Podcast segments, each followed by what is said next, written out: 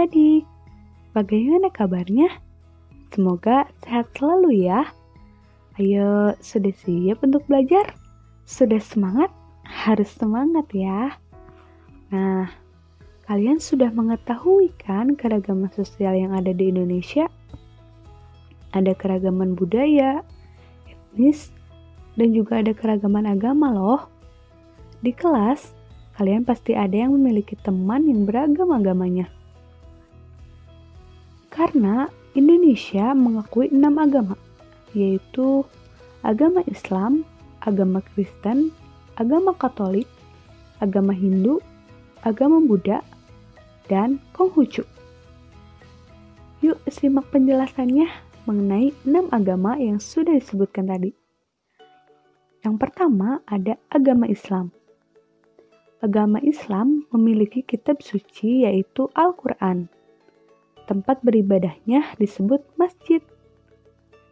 Hari-hari besar dalam agama Islam yaitu Hari Raya Idul Fitri, Hari Raya Idul Adha, Tahun Baru Hijriah, Maulid Nabi Muhammad Shallallahu Alaihi Wasallam, dan Isra Mi'raj. Yang kedua, agama Kristen. Agama Kristen memiliki kitab suci yaitu Alkitab. Tempat beribadahnya disebut gereja. Hari-hari besar dalam agama Kristen yaitu hari Natal, hari Jumat Agung, hari Paskah, dan hari kenaikan Isa Al-Masih. Yang ketiga, agama Katolik. Agama Katolik memiliki kitab suci yaitu Alkitab, Tempat beribadahnya disebut gereja. Hari-hari besar dalam agama Kristen yaitu hari Natal, hari Jumat Agung, hari Paskah, dan kenaikan Isa Al-Masih. Agama Katolik ini hampir sama dengan agama Kristen. Yang keempat adalah agama Hindu. Agama Hindu memiliki kitab suci yaitu Weda. Tempat beribadahnya disebut pura hari-hari besar dalam agama Hindu yaitu Hari Nyepi, Hari Saraswati, dan Hari Pagar Wesi. Yang kelima adalah agama Buddha. Agama Buddha memiliki kitab suci yaitu Tripitaka. Tempat beribadahnya disebut Wiraha.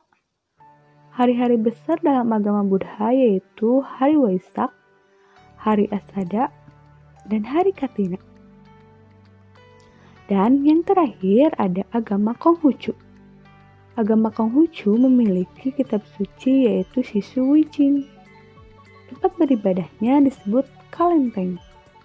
Hari-hari besar agama Konghucu yaitu Tahun Baru Imlek dan Cap Gome. Nah, sekarang sudah tahu kan agama apa saja yang diakui di Indonesia?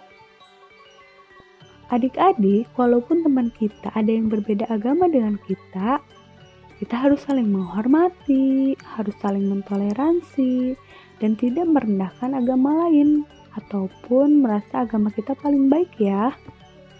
Baik adik-adik, cukup sekian podcast di episode 2.